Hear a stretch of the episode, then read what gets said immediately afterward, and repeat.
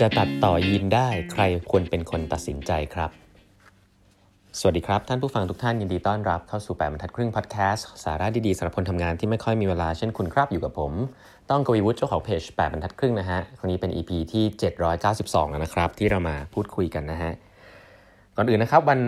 เสาร์นี้นะครับจะมีไลฟ์นะฮะครั้งนี้จะเป็นการไลฟ์สรุปเล่าหนังสือนะครับเล่มใหม่ล่าสุดเลยนะครับหนังสือเล่มนี้เป็นหนังสือที่ ได้มานะครับจากร้าน Asia Books นะครับก็ต้องขอบคุณ Asia Books ที่ส่งหนังสือมาให้นะฮะแล้วก็จริงผมคนเลือกหนังสือเล่มนี้เองแหละนะจากการได้คุย Asia Books แล้วก็เล่มนี้เป็นเล่มที่ผมคิดว่า ต้องบอกว่าเซอร์ไพรส์นะก็เราไม่รู้เขาจะออกนะครับ แต่ว่าจริงผมเป็น big fan อยู่แล้วนะครับหนังสือเล่มนี้ชื่อว่า lead นะครับนำคำว่านำเนี่ยนะ lead นะก็เป็นหนังสือเกี่ยวกับ leadership ที่น่าสนใจคือคนกลุ่มคนที่เขียน เอามาสรุปเนี่ยคือ Dale Carnegie and Associates นะครับ Dale Carnegie หลายท่านเคยได้ยินชื่อนะครับเขียนหนังสือโด่งดังระดับตำนานนะครับที่ผมแนะนำให้ทุกๆคนอ่านคือ How to Win Friends and Influence People นะครับในเรื่องของ relationships เรื่องของการ influence คนนะครับผมว่าผู้บริหารทุกคนจำเป็นต้องอ่านนะครับเล่มนี้นะฮะ How to Win Friends and Influence People นะฮะแต่ผมไม่คิดว่าเขาจะมาสรุปเอาหนังสือใหม่เล่มหนึ่งนะครับแล้วเกี่ยวกับเรื่องของภาวะผู้นำเพราะฉะนั้นสำหรับผมแล้วเนี่ย Dale Carnegie and Associates ก็เป็น บริษัทหนึ่งซึ่ง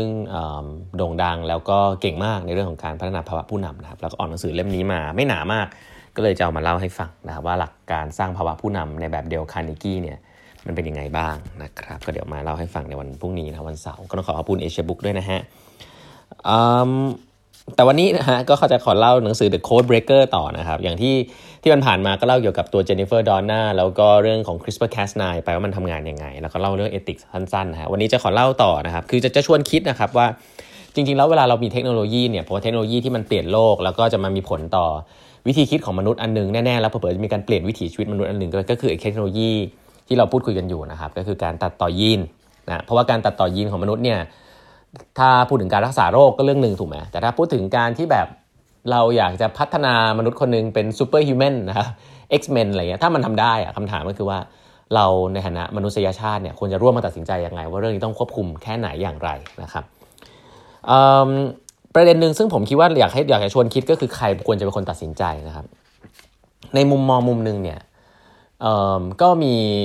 มุมเขาเรียกว่ามุมที่เรียกว่า community ตัดสินใจละกันนะ มุมที่บอกว่าห่วงเรื่องความเหลื่อมล้ำมากครับว่าทุกๆ อย่างที่ตัดสินใจไปมันต้องดีกับสังคมทั้งหมดนะครับไม่ได้เป็นการสร้างความเหลื่อมล้ำให้ใครคนใดคนหนึ่งนะอันนี้คือมุม extreme ฝั่งหนึ่งเลยนะครับก็คือฝั่งที่เน้นเรื่อง equality นะครับซึ่งเน้นเรื่องว่าถ้าจะทำอะไรสักอย่างควรจะดีกับสังคมทั้งหมดนะครับ ซึ่งมันมีหนังสือเล่มหนึ่งนะครับ ซึ่งเป็นหนังสือที่ผมจำได้ว่าเคยได้ยินนะน้องไอติมเนี่ยเคยบอกว่าเขาชอบมาก จริงๆผมสั่งมาแล้วแหละอยู่ในอยู่อยู่ที่บ้านหนามาก ชื่อว่า Theory of Justice หนังสือเล่มนี้พูดถึงหนังสือหนังสือเล่มนี้ไอ้ Code Breaker เนี่ยพูดถึงว่าหนังสือ Theory of Justice เนี่ยก็ถูก refer นะครับว่าเป็นเป็นแนวคิดแบบนี้ แนวคิดคิดแบบนี้ครับว่าเวลาเราจะทำไอเดียอะไรสักอย่างหนึ่งเพื่อไม่ให้สร้างความเหลื่อมล้ำเนี่ยให้คิดแบบนี้ครับว่า ให้คุณคิดว่าคุณจะตัดสินใจอะ โหวตสิ่งนี้ว่าจะทำหรือไม่ทำนะครับ โดยสมมุติว่าคุณเนี่ยไม่รู้ว่าคุณเนี่ยจะเกิดมาในที่ไหนเชื้อชาติใดเผ่าพันธุ์ใดนะครับคือคุณยังไม่รู้ว่าคุณตอนนี้เป็นใคร ถ้าคุณยังไม่รู้ว่าคุณจะต้องเกิดเป็นเป็นที่ไหนอย่างไรเมื่อไหร่เนี่ยคุณน่ะจะยอมโหวตให้กับสิ่งนี้ไหมยกตัวอย่างเช่น คุณจะโหวตคุณยังไม่รู้นะครับ ว่าตอนนี้คุณเป็นคนไทย หรือว่าคุณยังไม่รู้ว่าตอนนี้คุณเกิดมามีรายได้เท่าไหร่อยู่ในครอบครัวแบบไหน ประเทศไรจังหวัดอะไร คุณไม่รู้เลยนะครับ แต่ว่ามีนโยบายบอกมาว่าสามารถตัดต่อยีนให้พ่อแม่เนี่ยตัดต่อยีนได้ คุณคิดว่านโยบายเนี่ยควรจะผ่านหรือเปล่านะครับ คือหลักการนี้คือไม่คิดถึงตัวเองก่อนว่าคุณได้ประโยชน์หรือไม่ได้ประโยชน์เพราะว่าตอนนี้คุณยังไม่ได้เกิดมา ให้คิดอย่างนี้ก่อน อันนี้คือวิธีคิดอันหนึ่งว่า เอ้คุณไบแอสเข้าข้างตัวเองหรือเปล่านะครับเพราะหลายครั้งเวลาที่เราเราบอกว่านโยบายควรจะเป็นอย่างนี้เนี่ยหลายครั้งเราคิดเพื่อให้เข้าข้างตัวเองนะครับหรือเราอาจจะไม่รู้ตัวก็ได้นี่คือวิธีคิดอันหนึ่งซึ่งอาจจะเป็นอาจจะเป็นวิธีที่ทำให้ควบคุมตัวเองไม่ให้ไม่ให้ไบแอสหรือลำเอียงนะครับ ก็พ้นพบว่าคนในในในมุมนี้เนี่ยเขาก็จะบอกนะครับว่าแน่นอนว่าถ้าเกิดถ้าเกิดว่าคุณไม่รู้เนี่ยว่าคุณเกิดที่ไหนเนี่ยการที่เราจะอนุญาตให้เกิดการตัดต่อยีนให้คนที่มีตังเนี่ย สามารถที่จะทำให้ลูกตัวเองเป็นยังไงก็ได้นะครับ เป็นเรื่องที่เขาบอกว่าเป็นเรื่องที่ไม่น่าทำเพราะว่ามันจะเพิ่มความเหลื่อมล้ำฮะคนที่มีเงินก็จะสามารถทำให้ลูกตัวเองดีขึ้นได้อีกนะครับ แล้วก็เรื่องพวกนี้เนี่ยหลาย ๆ หลาย ๆ คนก็บอกว่ามันเป็นสิ่งที่เกิดขึ้นแล้วในปัจจุบันนะครับลองยกตัวอย่างเช่น ปัจจุบันเนี่ยคุณพ่อคุณแม่ที่มีตังค์เนี่ยก็สามารถที่จะเทรนลูกตัวเองนะครับให้สอบเรียนพิเศษเพื่อที่สอบเข้ามหาวิทยาลัยดี ๆ ได้ บางคนไม่มีเงินก็ทำไม่ได้ใช่ไหมครับ ส่งลูกตัวเองให้เข้าโรงเรียนดี ๆ ได้นะฮะซึ่งเรื่องพวกนี้ก็เป็นเรื่องความเหลื่อมล้ำอยู่แล้วในอย่างแรกนะครับ แต่เขาบอกว่ามันไม่ใช่ว่ามันมีสิ่งนี้แล้วเนี่ยมันก็ถือว่ายอมรับได้ จริง ๆ แล้วการที่คุณสามารถตัดต่อยลูกตัวเองให้ฉลาดได้เลยเนี่ยมันเป็นการเป็นการเพิ่มความเหลื่อมล้ำเพิ่มไปอีกประมาณ 10 เท่าเลยนะครับซึ่งสิ่งนี้เราอยากอยู่ในโลกใบนั้นจริงหรือเปล่านะครับเราอยู่ในโลกใบนั้นจริงหรือเปล่า ซึ่งคนที่แบบร่ำรวยอยู่แล้วก็อาจจะบอกว่าเป็นสิทธิ์ของฉันคนที่ คนที่อาจจะไม่มีโอกาสก็จะบอกว่ามันเป็นการสร้างความเหลื่อมล้ำมากๆ แล้วลูกของฉันจะลืมตาอ้าปากได้อย่างไร เพราะฉะนั้นไอ้วิธีคิดอันนึงก็คือจากหนังสือ Theory of Justice ก็คือให้ลองนึกว่าคุณเนี่ยไม่ได้ไม่ได้รู้ว่าตัวเองเนี่ยเกิดอยู่ในชนชาติใดรายได้เท่าไหร่ก่อน แล้วก็ตัดสินใจเรื่องนี้ก่อนนะครับ ก็อันนี้คือวิธีคิดอันหนึ่งให้ลองให้ลองคิดดูว่าเป็นคุณคุณจะคิดยังไงกับอันนี้นะครับกับคนอีกกลุ่มหนึ่งนะครับก็จะเป็นแบบที่เขาเรียกว่า free market เลยนะ free market นะครับคือเน้นว่า ก็ทำไมเราถึงต้องมานั่งคุยกันในสัมมนาอะไรพวกนี้นะ discuss อะไรกันด้วยในเมื่อ ก็ให้คุณพ่อคุณแม่เขาเป็นคนตัดสินใจสิ ถ้าในเชิงของเป็นการตัดต่อยีนของลูก ก็ทุกคนก็รักลูกตัวเอง ก็อยากให้ลูกตัวเองเป็นอย่างนั้นเป็นอย่างนี้เป็นอย่างโน้นทำไมเราต้องมานั่งคุยกันให้ใครเป็นคนมาตัดสินชีวิตเราด้วย ซึ่งเขาบอกว่าปัจจุบันเนี่ยมันก็มี service คล้ายๆแบบนี้อยู่แล้วนะฮะปัจจุบันมันมี service ที่เป็นเหมือนกับ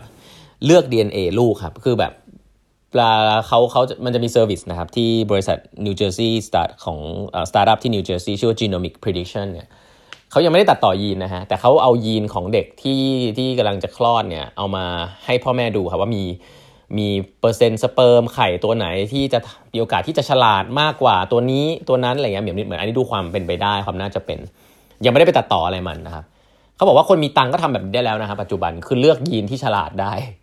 เท่าที่ตัวเองจะมี แต่เช่นเดียวกันครับเขาบอกว่าถ้าเกิดคนใช้ service แบบนี้มากขึ้นเรื่อยๆเนี่ยข้อดีข้อเสียมันก็จะมีเหมือนกันนะครับคือจริงๆแล้วมนุษย์เราเนี่ยมันมีสิ่งหนึ่งครับคือมันมี norm ของสังคม ซึ่งอาจจะถูกหรือผิดไม่รู้นะมันจะเปลี่ยนไปเรื่อยๆ แต่ norm เนี่ยส่วนใหญ่มันจะคล้ายๆกันก็คือต้องการอาจจะต้องการคนตัวสูงนะฮะคนที่ฉลาดนะฮะแล้วก็มีพิมพ์นิยมอะไรแบบเนี้ยซึ่งถ้าแบบมันเป็นยุคหนึ่งเนี่ยมันอาจจะกลายเป็นว่ามนุษย์เนี่ยเลือก ถ้าเราปล่อยให้คนเลือกเองหมดเลยเนี่ย diversity ของมนุษย์มันจะหายไปครับ มนุษย์ทุกคนจะออกมา ถ้าพูดเรื่องหน้าตาจะแบบหน้าตาคล้ายๆกันหรือเปล่า สูงสูงพอๆกันอะไรเงี้ยคำถามคือถ้ามันเกิดสิ่งนั้นขึ้นเนี่ยมันจะมีความพิเศษอยู่ในมนุษย์หรือเปล่า แล้วความเป็นมนุษย์มันยังมีความเป็นมนุษย์อยู่ด้วยหรือเปล่าอะไรแบบนี้มันจะกลายเป็นหุ่นยนต์หรือเปล่านะฮะถ้าเราไม่ได้มีความเขาเรียกว่าอะไร diversity ของมนุษย์เนี่ยเป็นสิ่งหนึ่งซึ่งทำให้มนุษย์เป็นมนุษย์ ซึ่งเราอาจจะไม่ค่อย เราอาจจะไม่รู้สึกนะ แต่เวลาเราคุยกับใครเนี่ย เรามีความสงสัยใครรู้ว่า คนคนนี้เนี่ยเป็นคนยังไงใช้เวลาศึกษากันและกันว่าเป็นยังไงเนี่ยแต่ถ้าอนาคตเนี่ยมนุษย์เนี่ยสามารถที่จะเลือกยีนได้ แล้วก็เหมือนมีเหมือนเมนูว่าเป็นคนแบบนี้แล้วมีเรคคอร์ดอะเอ๊ะมันจะกลายว่ามันมันใช่บิวตี้ของความเป็นมนุษย์หรือเปล่านะครับหรืออนาคตมันจะเป็นแบบนั้นจริง ๆ ก็ไม่รู้ ซึ่งก็มีคำถามว่าถ้าคุณปล่อยทุกคนคิดเองเออเองหมดอย่างเงี้ย diversity มันอาจจะหายไปนะ แล้วก็ในในมุมของศาสนาเนี่ยเขาจะพูดคำนี้เขาบอกว่ามนุษย์เนี่ยจะ playing god จริงๆหรอครับ playing god หมายถึงอะไรหมายถึงว่า การที่มี natural selection จากธรรมชาติเนี่ยมันก็จะเป็นสิ่งหนึ่งซึ่งทำให้เกิดความสวยงามของ diversity ว่ามันก็มีคนหลายรูปแบบใช่ไหมครับ แต่ถ้าเราบอกว่ามนุษย์ควบคุมพวกนี้ได้ทุกอย่างนะฮะทุกอย่างเนี่ยอาจจะแบบดูน่ากลัวไปยกตัวอย่างเช่นจริงปัจจุบันมนุษย์ก็ผลิตยารักษาโรคขึ้นมาแล้วแหละใช่ไหมก็ช่วยให้คนมีอายุยืนยาวขึ้น ผมว่าอันนั้นก็เป็นเขาบอกว่าเป็นการ playing god แบบหนึ่งนะคือทำตัวเป็นพระเจ้านะฮะการมีคีโมเทอราปีมาแก้โรคมะเร็งต่างๆ แต่ว่าถ้ามันเป็นเรื่องที่มันเยอะกว่านั้นนะที่มันมาทำลาย diversity ของมนุษย์นะครับ สามารถที่จะตัดต่อมนุษย์ให้เป็นแบบนั้นแบบนี้ โดยที่ไม่ต้องสนใจว่า random ความสุ่ม ความสถิติมันจะเป็นยังไงเนี่ยเออโลกใบนั้นมันจะหน้าตาเป็นไง ผมว่าปัจจุบันเนี่ยคนยัง imagine จินตนาการโลกใบนั้นไม่ออก ว่าเราอยากจะอยู่ในโลกใบนั้นหรือเปล่านะฮะก็เป็นเรื่องที่ผมคิดว่าอยากให้จินตนาการกันต่อไปละกันนะครับ มันอาจจะยังไม่มีถูกผิด แต่ก็เป็น frame ง่ายๆเอามาให้ทุกท่านลองคิดดูว่า ถ้าจะดีเบตเรื่องนี้กับเพื่อนๆเนี่ยแล้วเราจะมีความเห็นอย่างไรนะครับใน frame ที่อาจจะถูกต้องมากกว่าแค่คิดว่าฉันคิดยังไงอะไรแบบนี้นะฮะโอเค วันนี้เวลาหมดแล้วนะครับ ฝากกด subscribe แปดบรรทัดครึ่ง podcast ด้วยนะฮะ อย่าลืมนะครับ พรุ่งนี้วันเสาร์นะครับ เรามีนัดเจอกันคุยหนังสือ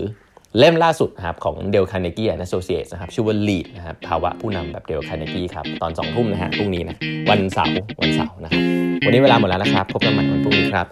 สวัสดีครับ